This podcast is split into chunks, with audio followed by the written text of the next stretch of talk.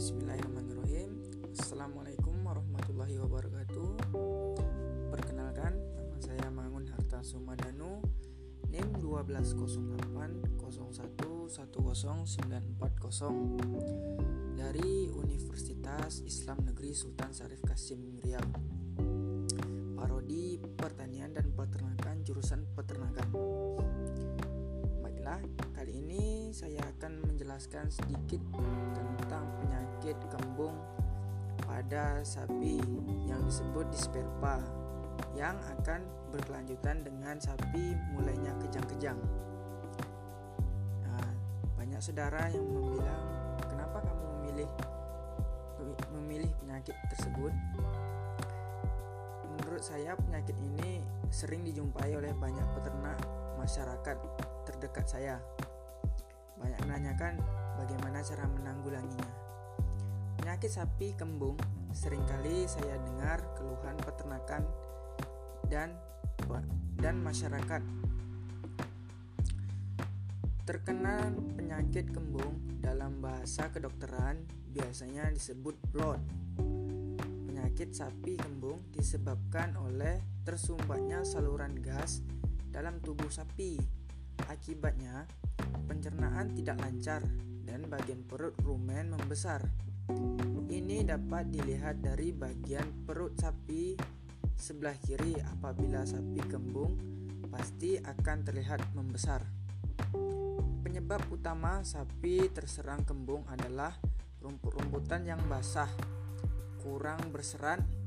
Oleh karena itu, seleksi hijauan mutlak diperlukan dan harus diberikan prosentase hijauan jenis leguminosa maksimal 50%. Kembung jika dibiarkan bisa menyebabkan kematian. Dan kembung memiliki ciri-ciri dan gejala sapi kembung atau disebut blood. 1. Perut bagian kiri membesar karena gas tidak dapat keluar. 2. Pernafasan terganggu karena organ pernafasan ditekan oleh pembesaran rumen. 3. Gerakan kurang lincah dan sering terjatuh 4. Dalam kondisi parah, hewan bisa lumpuh dan mati. Dan ciri-ciri yang keempat ini menyebabkan kejang-kejang sebelum sapi akan mati. Cara mencegah sapi kembung satu, Jangan biasakan memberikan pakan rumput yang masih basah, terutama di pagi hari. 2. Kurangi presentase pemberian leguminosa hijauan. 2. Jerami kering berikan di pagi hari sebelum memakan hijauan jenis lainnya.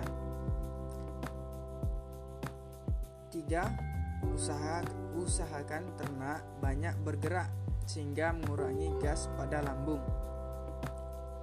4.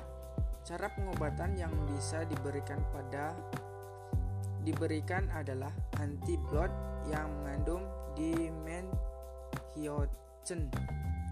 atau minyak nabati yang berasal dari kacang tanah. Minyak nabati bisa diminum pada sapi yang terkena blood. 6.